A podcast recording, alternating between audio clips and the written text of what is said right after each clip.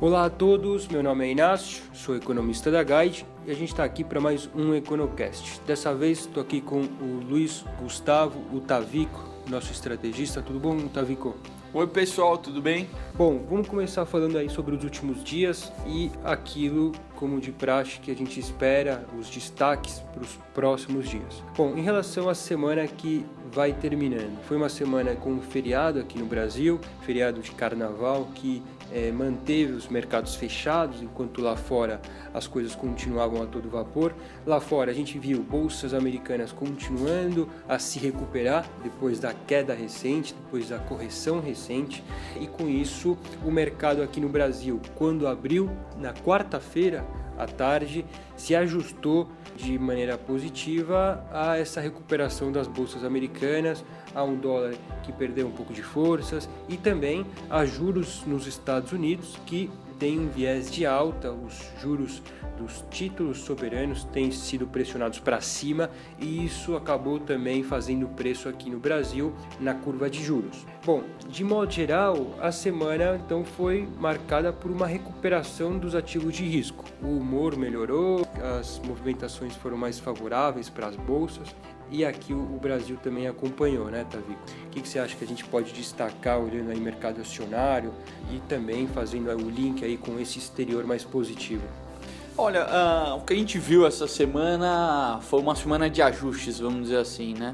Na quarta-feira, quando a gente voltou a negociar, de segunda até quarta de manhã, o mercado já vinha reagindo de forma mais positiva lá fora, principalmente quando se olha os ativos aí relacionados ao Brasil. Nas ADRs foram bem, o CDS caiu, percepção de risco, né? Então, o que, que a gente consegue observar? É, segunda, terça e quarta de manhã foram dias bem positivos em termos de ativos brasileiros lá fora. E aqui, quando abriu na quarta-feira à tarde, na quarta-feira de cinzas, houve esse ajuste bastante positivo, né? Até surpreende, mas quando você olha o acumulado positivo da semana, foi apenas um ajuste, né? Na quinta, manteve essa tendência interessante, né? Alguns ativos aí responderam muito bem. A Vale, eu destacaria, que soltou uma produção hoje recorde novamente, muito forte, é até acima do que o mercado esperava. E agora a gente está tendo nessa sexta uma acomodação. Bom, perspectiva ainda parece positiva, né? Mercado, eu acho que volta a sonhar com os 90 mil pontos depois dessa semana que acalmou alguns ânimos, né? Então, Parece que a perspectiva em bolsa ainda é positiva, crescimento econômico, possibilidade aí de até de mais cortes na Selic é, por parte de algumas apostas que a gente está vendo nos ativos financeiros. Então, de certa forma, a gente ainda mantém um viés favorável, bolsa volta a sonhar claramente com os 90 mil pontos, no, até acima disso, e a temporada de resultado ainda está agitando ainda continua é, a prevalecer aí nos movimentos é, mais relevantes aí do mercado. Então é, é isso que a gente está observando nesse momento, nesse contexto, e os números estão vindo bons do quarto TRI, né? mostrando aí um retrovisor bastante positivo de recuperação e talvez aí a gente continue a ver um ambiente positivo em termos de crescimento econômico e eficiência das empresas que traz valor para os acionistas. Legal. Bom, em relação à próxima semana, acho que esses dados de melhora econômica vão ser observados ou vão ser corroborados por, pelo índice IBCBR que sai na segunda-feira, agora dia 19.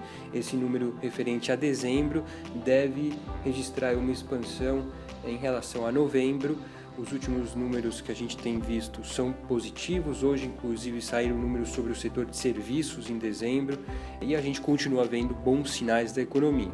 Por outro lado, os números de inflação têm sido fracos, têm surpreendido até para baixo o mercado e é isso que tem aumentado a probabilidade de o Banco Central, na próxima reunião do Copom, dia 21 de março, voltar a cortar a Selic. Hoje ela está em 6,75 a gente acredita que ela deva permanecer nesse patamar por mais algum tempo, mas cresceu no mercado a probabilidade, dada essa inflação fraca, de que o Banco Central possa levar a Selic para 6,5. Difícil vislumbrar uma queda ainda maior da Selic. A discussão hoje é se continua em 6,75 ou se pode cair para 6,5.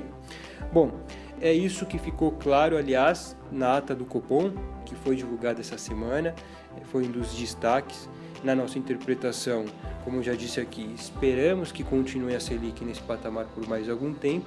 Afinal, o Banco Central vê sinais de uma recuperação econômica, vê um risco internacional. A gente tem visto essa volatilidade maior aí no final de janeiro, começo de fevereiro, e isso deve fazer com que eles seja um pouco mais cauteloso e deixe de cortar juros. Bom, para a próxima semana, começamos então segunda-feira com esse índice de atividade aqui no Brasil e vai ser feriado nos Estados Unidos. Então, semana que vem, dia 19, podemos ter aí um início com menor liquidez por conta desse feriado americano, mas a partir da terça-feira tudo volta ao normal.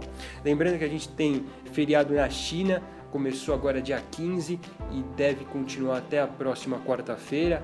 É o feriado aí do Ano Novo Chinês, que mantém mercados aí da Ásia em uma certa pausa e também afeta mercados emergentes, enfim, é algo que também a gente deve considerar.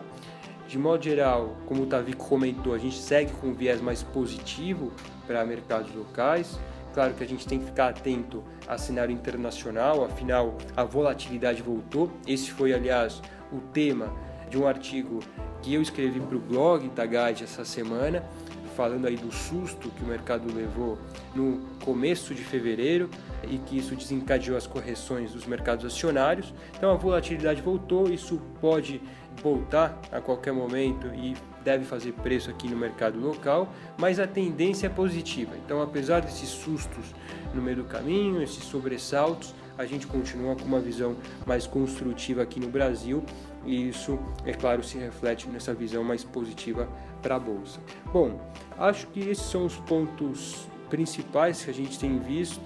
Mais algum comentário, Tavico, sobre a, próxima semana? Ou é ficar mais atento mesmo à temporada de resultados? e ao quadro político e ao quadro internacional? É, de fato é ficar de olho, né? acho que aqui em Brasil, ficar de olho nos resultados, né?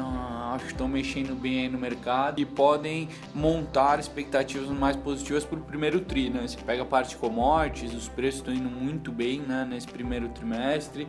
A gente tem também aí a parte de varejo, dando sinais relativamente animadores, né? Então, é, pelo que parece, o quarto tri as teleconferências de resultados podem dar um viés aí mais positivo também para o primeiro tri.